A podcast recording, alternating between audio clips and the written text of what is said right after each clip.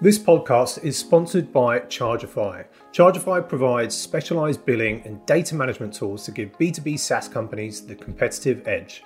Over the past 12 years, Chargify has partnered with champions in SaaS like SpendSpark, Mailgun, Connect, and Earth Class Mail to streamline their billing processes, build and nurture lasting relationships with customers, and strategically optimize their organizations for long term growth. Chargify's innovative software empowers every B2B SaaS company to step into the future of billing. Visit chargify.com forward slash SaaStock to learn more. If you're one of the world's nearly 1 billion spreadsheet users, you're likely familiar with the time consuming effort that goes into formatting, emailing, and sharing your spreadsheets. That's exactly why Grid is here to help.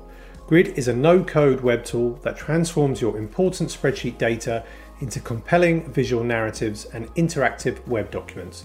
If you use spreadsheets to construct complex growth models, revenue projections, or strategic analysis, Grid will give you your work that wow factor. Grid lets your team interact with your spreadsheet models, compare scenarios, and share them securely in minutes. With Grid, you'll never email another spreadsheet again. Sign up for free at www.grid.is. That's G R I D is. Focus on customers, which everyone knows that's what you should do early on. But still, I'm surprised how, how many startups can kind of still feel like, ah, yeah, but I'm just now scaling the, the business very early on. So I think really understanding the customer's problem, spending time as a founder yourself, and really taking rather maybe half a year longer until you raise your first seed round, but having spent having that time in the beginning where you not have to run a large organization, have to take all of this decision about how to organize a team and so on, but really have time with your, your co-founders and focus on the customers and discussing their problems and spending time on calls with them, I think is something that, that's been really helpful. Hey everyone, welcome back to the SaaS Revolution show brought to you by SaaStock, the conference that helps SaaS companies get traction, growth, and scale. I'm your host, Alex Theuma, and I'll be looking at what it really takes to build and grow a SaaS company today and how founders and entrepreneurs stay healthy on the journey. Now, on with the show. Today's guest is Hanno Renner, CEO, co-founder at Personio. So, Hanno, like you, you founded or co-founded Personio 2015. Uh, I think we first met probably 2016, right? Um, it was it 2015 or 2016 in, in, in Paris. Um, so very kind of similar time, we started building the companies uh, at the same time. Yeah, it might have been early 2016, and then I think uh, yeah, it was before your first edition of SaaStock, right? Yeah, yeah, yeah, ex- exactly. So we've we've grown at slightly different trajectories, but I, am I'm okay with that. Um, but, uh, but but before Personio, um, uh, tell us a little bit about what entrepreneurial traits uh, that you had, uh, and like what what age did you really know that you wanted to found your, your own business? So I wouldn't say I've, I've kind of known that from an early age. I come from a, a, a par, like two parents being teachers, so the, the entrepreneurial journey hasn't ever been uh, or at an, at an early stage, uh, age didn't really feel like a career option. Um, but then, kind of, uh, I guess over time during uh, during my university studies, I've got more and more uh, in touch or impressed by by sort of startups and and uh, kind of the change uh, young technology companies can bring. And then during my time uh, in Munich studying at CDTM, which is a Center of Digital Technology and Management, uh, which is a very interdisciplinary program from the two big universities in Munich, uh, I got to, on the one hand, meet a bunch of great people, including my co-founders, but also got to see a couple of startups that had been founded from alumni and I think the main thing I learned there, which I wasn't aware of before, was how easy it is to actually start a company, even in Germany, where I think the administrative hurdles are the highest amongst Europe, but still starting a company is fairly easy. Everything that comes beyond that, growing it, scaling it, uh, there's a lot of challenges al- uh, along the way, but starting a company is actually quite easy. And I think that was, was an interesting one uh, for me to, um, to discover and, and uh, something I got excited by. I think when, when you talk about traits, um, not sure what what traits I, I, did bring in early age, but I do think that what uh, has been uh, sort of true uh, in early age, uh, I was always open in doing things. I've, I've, kind of was slightly or I was enjoying being slightly uncomfortable with things I didn't know yet, things that I hadn't done before yet, and um, so it's sort of starting starting new things, and um, I think that's that's something that's definitely helping uh, when you're starting and growing a company because you're constantly doing things you don't you've never done and you don't know about. So I think that's a trait that's probably helpful when starting a company. And, and, and so now Personio is is six years old, and uh, I think as was it as of January 2021 or January 2020? I should know this, but you, you evaluation of 1.7 billion. Can you clarify? Was it this year or, or last year? Yeah, we, we, announced early this year that the round was closed pre-Christmas last year, but yeah, roughly around that time frame. Thanks for that. And and so now, uh, and we have actually been for the last couple of years one of Europe's uh, you know hyper growth SaaS uh, companies and uh, uh, you know of, of, note of recent times. So is is that when you know when you started the company? Did you kind of really expect that sort of trajectory and and and, and such a fast growth? Uh, and then why do you think you've been able to achieve you know such growth uh, and such impressive I guess kind of like results in, in in a very short period of time? Yeah. So I think it would be kind of uh, yeah, lying to say that we would have known the trajectory from the beginning. I think no startup uh, knows that, and it's always, of course, an assumption. You don't start a company uh, if you if you don't assume that there's an opportunity, and, and you also uh, assume that this is the right time to exactly found that company. Um, but I think a lot of time then and prove you right uh, later on, where of course it looks good that you've been the one knowing that at the time, but uh, but at the same time, similar as companies like Spotify, uh, Daniel Ek, I think, didn't know history uh, uh, in the future at the time when he founded Spotify, and still he nailed the timing there. So I think we also uh, were, were lucky enough that we started a really good uh, time for that company, and we still. Um, at that time, when we started the company in 2015-16, wrote down one the goal of becoming Europe's leading HR platform for SMEs, which we're still pursuing today, and I think are, are on good track so far. But also build a business uh, model uh, that we're, and that's more probably also a bit luck than uh, than foresight, uh, but that we're tracking very well against. So uh, you could say we, we have planned a lot of what we've what has happened since, but I think a lot of that also just happened to yeah, develop in the right direction, and and not everything was was plannable or foreseeable. Um, I do think when it comes to what has helped us on that journey is certainly, and that sounds a bit counterintuitive, but the fact that we, uh, me and my co-founders, were all first-time entrepreneurs and starting the company right out of university, actually helped us to start that uh, start a company and to, to, grow it quickly because we were so naive in a lot of things that we really took a lot of advice very literal. And there's some easy things like uh, people are the most important factor of your company's success. So you should make sure that you really only hire the best people. And we then very early on thought like, well, I guess if it's such a common known wisdom, everyone would do that very literally. So uh, we put in a, a, process in place that really helped us select great talent, and it's, it's still something which we're doing today. But we've been very, uh, I guess, strict about it early on but less because we, we knew that's the recipe of success, but because we thought everyone else would be doing the same. And I think a lot of these uh, yeah, things where we were quite naive on uh, and where we felt we had to compensate our lack of experience uh, by taking them very literal and, and being really strict about things um, has helped us uh, be successful. Amazing. And let's talk a little bit about obviously your role, you know, as a founder. Uh, and I, I, guess obviously that you, you know that re- develops and grows, you know, o- over time. Um, be, but given that it's the first time that you're being a founder, um, and through this, this, this experience, what what is it that you really love uh, uh, about being a founder?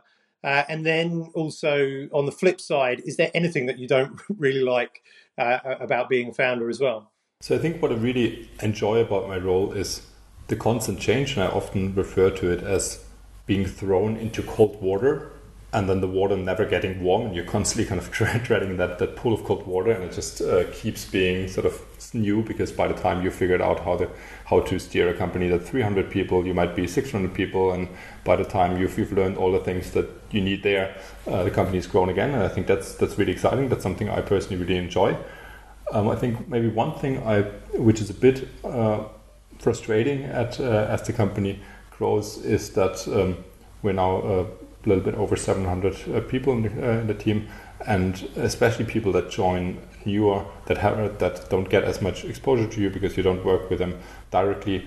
Uh, oftentimes, kind of are a bit almost wouldn't say scared, but kind of uh, have a, have a certain amount of distance um, with uh, to you because they assume you're you're the CEO, you're the founder, and, and, they can't approach you the same way they can other colleagues. And that I think it's something which is is really hard uh, to avoid. Um, I guess at least I haven't found a, a, good way for it yet, but it's something I would love to to be able to work uh, in the same manner with everyone in the company still as, as it was when we were smaller. And I was just the last couple of weeks, uh, we talked briefly about it in the beginning um, in, in Madrid in our office there. And that the office there is much smaller, it's only 60 people. So it feels much more like an early stage startup. And especially in the current days, there's only around 20 to 30 in the office.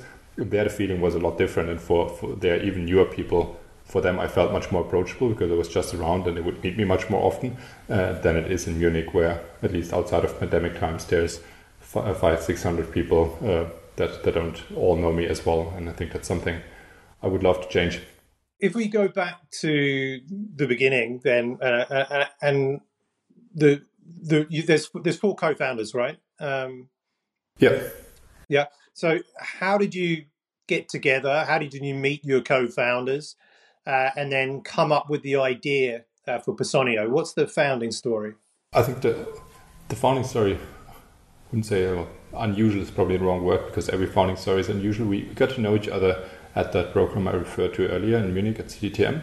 Um, that's where we met together as a team, and the idea around Personio was actually ca- coming from another friend of ours that also uh, was an alumni of that same program, but was a CTO at a at a hundred person business at a time, and, and he had exactly the same uh, challenge uh, as as we found out many other companies have uh, that uh, managing their people data in Excel sheets and, and, a lot of these processes, which were very cumbersome and, and had created a lot of overhead for him. And that's where uh, we realized that that's, that's an opportunity where we can democratize some of the benefits software has given the enterprise towards the SMEs and towards uh, mid-market companies. And I think I said it was where the, kind of the initial insight and idea came from. In terms of the initial go-to-market for you, uh, I, I, guess two questions. One, uh, am, am I right in if I remember correctly? Did did you just focus initially on the German market and then expand into different European territories? Uh, and then also just elaborate into like your your initial like go to market uh, at a high level. What was it, and, and you know how how were the results uh, of that? Yeah, so we uh, initially uh, the very the first hundred customers was was really uh, the, the, classical founder-led uh, hustling sales of trying to get introductions from all your friends to HR people in their network and so on, and then trying to meet with them and trying to convince them. And it's less selling, I guess, than, than really convincing and and uh, talking them into using your product, and of course paying for it as well, so you actually get proper feedback, and then um, working with these early customers to to learn. Uh, but why? Uh, because you work so closely with these early customers, they um, then hopefully uh, become happy customers. They're also demanding customers, and, and, they realize that there's a lot of things you still need to and have to build. But uh, they uh, they then refer you to a lot of other companies, and that's I think where, where go to market initially for us was a lot about referrals as well. And then we started uh, laying on inbound uh, sales uh, with with kind of a couple of marketing led inbound channels, and only around one and a half years ago we started doing outbound as well, which today sort of we're half half uh, inbound outbound, and uh, and, and the out, our outbound engine is very much uh, bolstered by our content efforts, which we've been doing quite consistently over the years.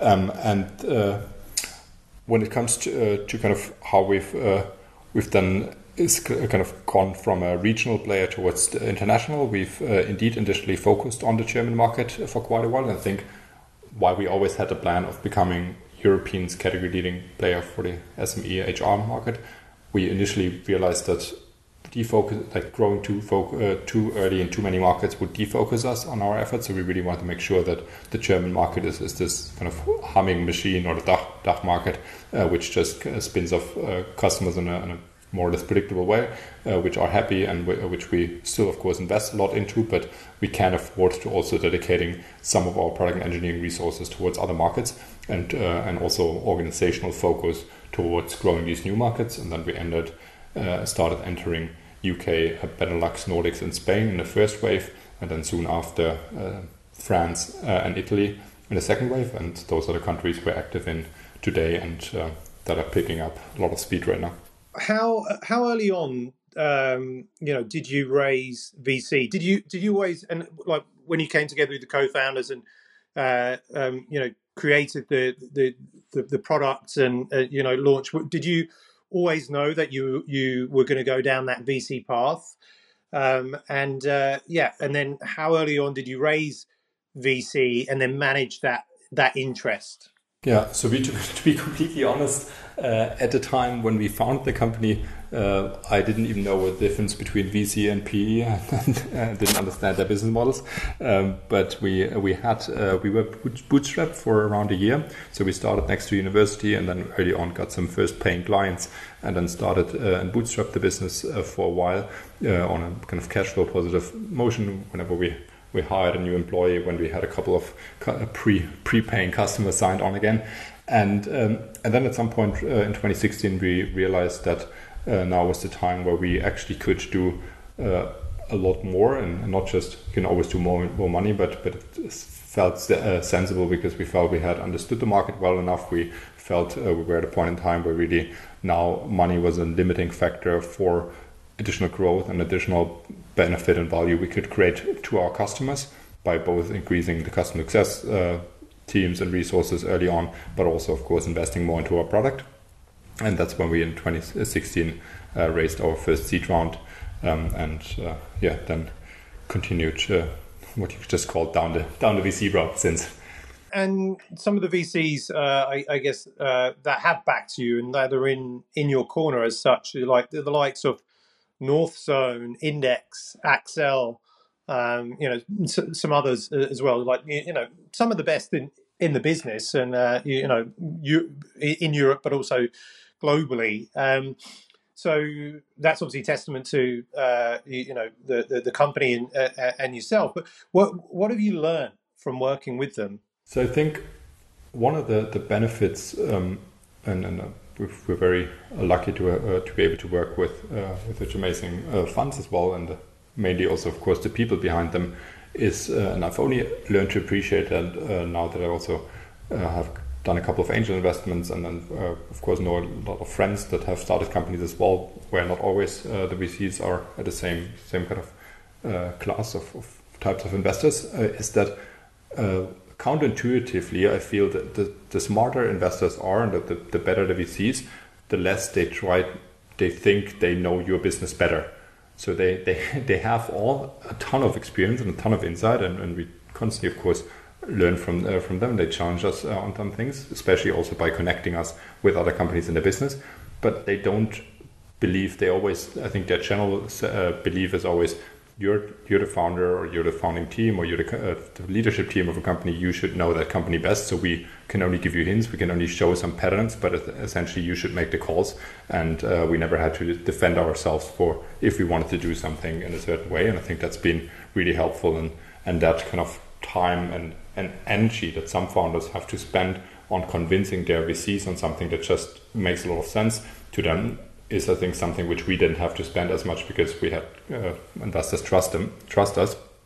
But still, I think we've we've of course uh, there were a lot of opportunities where we, we could talk through things, a lot of things where where they've helped us also uh, hire the right uh, talent in the executive team, uh, help us uh, connect us with their other fund, their other portfolio companies that had gone through that journey already. And so they've there's countless of these these areas where they've helped us think through stuff but they've never felt they have to overrule a decision or, I mean, legally they can't really overrule something, but they also did, never felt like they had to influence us in a certain way. And um, that's been really nice. You brought in Lars Dalgaard, who was the, uh, founding CEO of SuccessFactors, uh, which uh, I, I, believe they went public, but I know, I know they, they got acquired from SAP, right? Um, and uh, actually, on on a on a day, I mean, like today, I think UiPath uh, have just gone public, and we're we're seeing uh, a, a, lot more European unicorns and European IPOs, and so it's a great. I think there's a real, real kind of healthy state of the European SaaS market uh, uh, sort of right now. But like uh, a few years ago, when when Lars was doing SuccessFactors, they were one of kind of the, the few European uh, SaaS IPOs or and so large, large exits, right? Why did you bring Lars in, and what have you learned from him uh, in particular? Yeah, so I think um, clearly the, uh, his experience building and growing SuccessFactors, uh, bring them to an IPO, and then all the way through the through the, the acquisition of, of SAP later on, um, is of course a journey where he's he's uh, with which is on one hand outside of the acquisition of SAP something we aspire as well to build a long lasting um, company that, that eventually goes public, uh, but also growing that to that stage. Uh, and there he's um, he's of course brought a lot of experience and the fact that he knows the HR space uh, well from SuccessFactors, although they were focused on the enterprise, certainly also helped. That was how we initially got connected.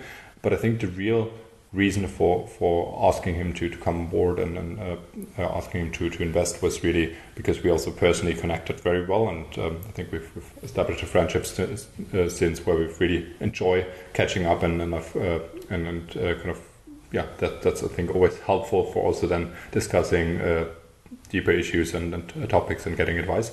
I think one of the biggest learnings I, I got from, from some of the conversation with Lars was that of not lying to yourself that sounds like a very obvious statement, but I've uh, I've really kind of become to re- uh, realize it's important over time that there's often times where you can kind of look at, a, at, an, at, metrics in a certain way and kind of make yourself believe that they're actually trending the right way and that actually there's a good reason why this is that way and so on. And and uh, of course in the leadership team and the company oh, like you can always kind of make yourself feel more comfortable uh, by by sort of this little like not lying to yourself in terms of my business exploding when it's when it's going downhill. But these little things of what's what's going wrong, what isn't, and uh, I think that's uh, is that that person the right person in the uh, in the in the in his current role or not, and you just keep him because he's really he or she is, is a really nice person. And I think all of these these little lies that you sometimes tell yourself as a founder um, are are things that.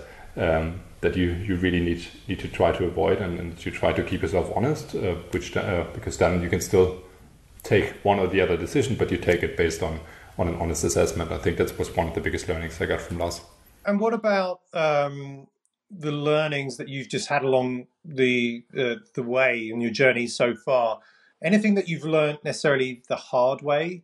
Uh, you, you, know, any of the, like the the, the challenges, like you, you know, maybe some of the mistakes, or just kind of some some difficult kind of learn, learnings that that uh, that that you've had that that you can uh, share. Yeah, so I think well, we we have to be honest to ourselves that uh, we never had a, a really uh, that we were lucky enough that we never had a really bad period where Personio was was going downhill.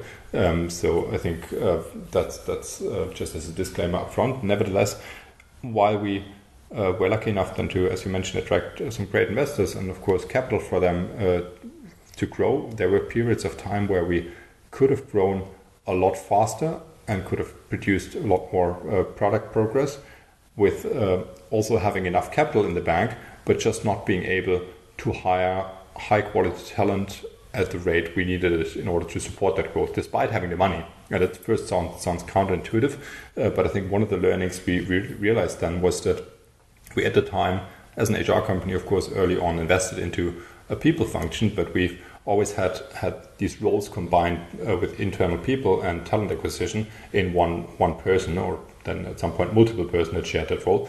But if you have this combination, you always have the this tendency that um, the the internal HR problems and people problems that occur uh, trauma are, seem to be much more urgent to the person, which of course someone needs to take care of, of the people you have in the business, which totally makes sense.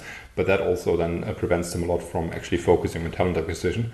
And um, I think on the one hand, then splitting up those roles, and then on the other hand, at some point split them up further into talent uh, and uh, talent coordinators and so on as well. But really building up that talent muscle, I think, is one of the most important things because if you truly believe in people are your most valuable resource, uh, and you getting the, the right quality of talent and, and, colleagues into the business that fit your culture and you want to have a high bar, then you have to also build um, a great talent function to bring in that talent to help you identify people that not only can help you because they can do the skills, uh, they have the skills required for a certain role, but also because they fit your culture. And um, by now, I think we've uh, close to 40 uh, talent acquisition manager, and we're looking to hire a lot more. So if anyone on the call uh, look, is looking for a, a talent acquisition manager or sourcer role. Uh, we're we're hiring heavily there, but but I think that was a was a big learning for us where we had periods of time where we just couldn't grow as much or build as much product as we would have wished because we just couldn't find enough high quality talent. What about the, the the biggest successes around you, you know maybe some of the key decisions that you've made? I mean, clearly the kind of like the focus around talent and people early on has, has been one. Um, but outside of that, when you look back uh, at some like key decisions you made in terms of and how they've been instrumental to Personio's growth so far, can you share maybe one or two of, uh, of those that you can kind of think of? Yeah, I think maybe one that's more a theme than, than an individual decision, but, but one that involved many decisions. And I think one that, that helped us a lot and is probably applicable to other companies as well is I believe there's a certain misconception between startups being combined with all this creative chaos, chaos where there's and, and the process is all corporate and enterprise. And in the startup, uh, you just kind of get smart people together and they all figure it out and that works up to a certain point. But uh, I've uh, I've heard and, and we've learned from a lot of our, customers that were startups are themselves that they uh, they had then tried to grow in that creative chaos, which then at some point automatically breaks when you're 50 or when you're 80 or when you're 100 because you don't have an org structure, you don't have a clear mission how uh, where people work towards. Again, you don't have clear uh, goals or an OKR setting process to align people around uh, what success looks like, how you all want to contribute to things. And I think that's again one of the things where we were quite naive about initially because we thought everyone would be religiously working with OKRs, everyone would be religiously about transparency and updating the team every Friday in the all team meeting and so on because that's just something we heard somewhere. And uh, of course got advice from some people. And uh, taking these things very serious early on and, and establishing this structure, these processes and constantly improving on them has helped us never coming into this this big road bump where all of a sudden your organization structure breaks or you don't uh, people don't know what they're working on two people working on the same thing and so on.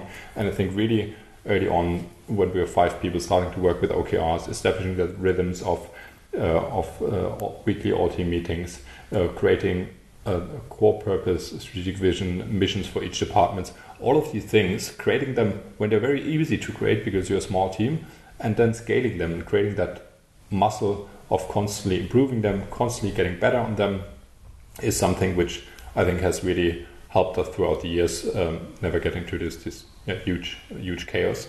And uh, I think that's that's one thing which uh, we jointly uh, did early on and has helped us grow things.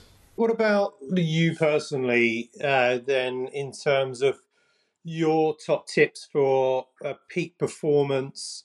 Uh, obviously, it's you know uh, it, it, it's a very tough job being a CEO. Also, you know uh, maybe it's even harder as being a CEO of a hyper growth company. You know potentially. How, how do you how do you remain like a peak performer and avoid like you know burnout, stay present, and and, and just bring you know your best self into the company and for your team. You, you know each each day. So I think one of the things um, that that helped me and uh, where I again was probably lucky that my personality isn't. I need to be continuing to controlling everything, as, uh, everything, and I was had a, an easier time letting go of areas when there was great people uh, running them and being responsible for them. And that's certainly one of the things where I think every person, no matter what, what they do outside of their work, at some point breaks physically um, when they are trying to to overstretch themselves on just con- continue to control everything when they're growing to 50 100 200 people and being involved in everything so you just i think creating that structure i just talked about but on also providing that trust and ownership into other people that you don't have to be involved in some areas and thereby really kind of redefining your own mission as well communicating that to people saying this is what in the current stage of the company i believe my role as a ceo of personio should be and this is how i try to best fulfill that role and these are the things which I trust uh, other people that have their own missions to do well. So I think that's that's the I guess pre-phase, uh, which I would say is, is important for any any founder. And then beyond that, I think it's very individual. Of course, what what you enjoy, what what helps you stay sane. For me, it's certainly a lot of sports, which I try to do uh, once a day in some shape or form. Um, it's it's doing doing stuff with with friends uh, outdoors. Uh, primarily, these kind of things have been things that, that helped me. Uh, also started um, journaling quite uh, regularly, uh, mostly daily actually, um, which really also helped kind of on that reflections and planning out your weeks, focusing yourselves on, on what matters, um, as well as, and that's I think combination I usually do in one uh, that I first uh, in the morning meditate, then journal around the day, and then that's already a good start, at least for me personally. That works fairly well.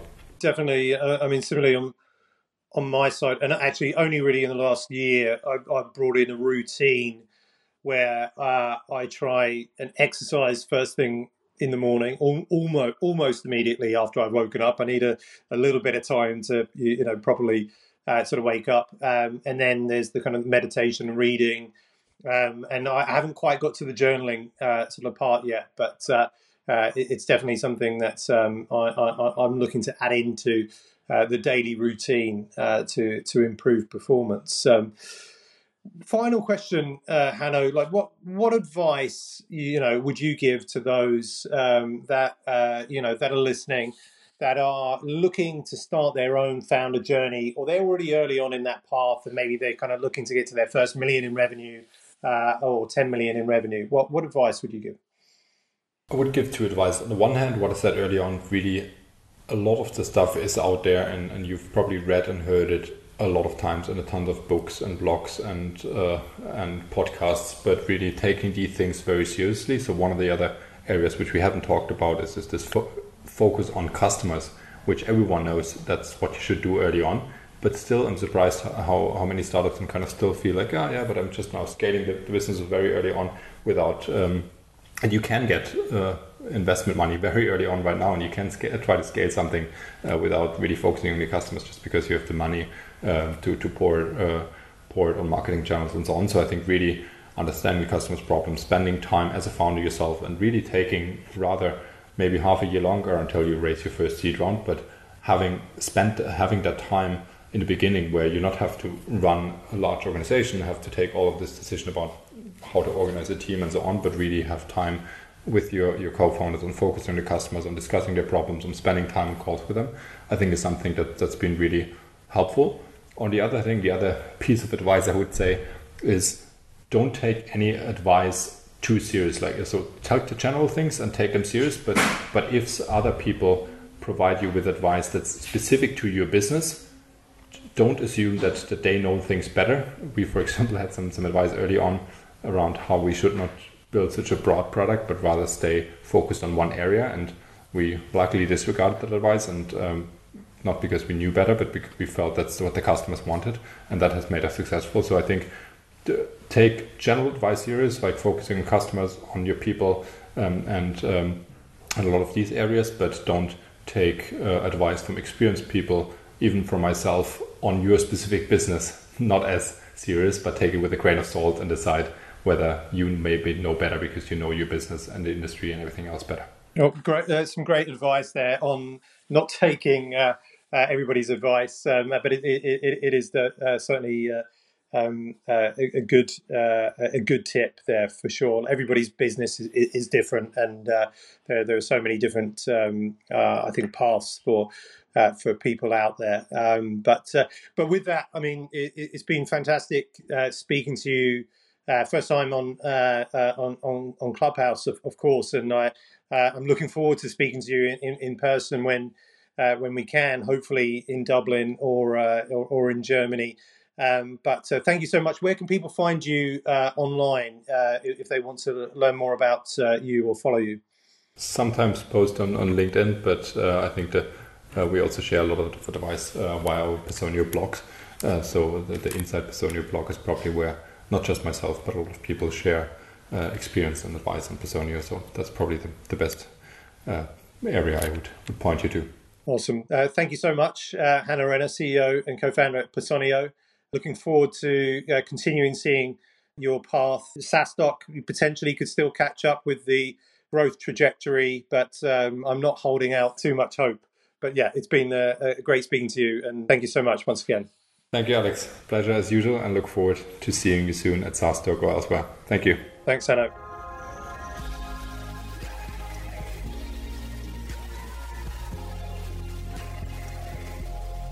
Thanks for tuning in to this week's episode of the SaaS Revolution Show. I hope you enjoyed it. And if you learned something from it, check out saastock.com forward slash events to find all the upcoming SaaStock conferences around the world.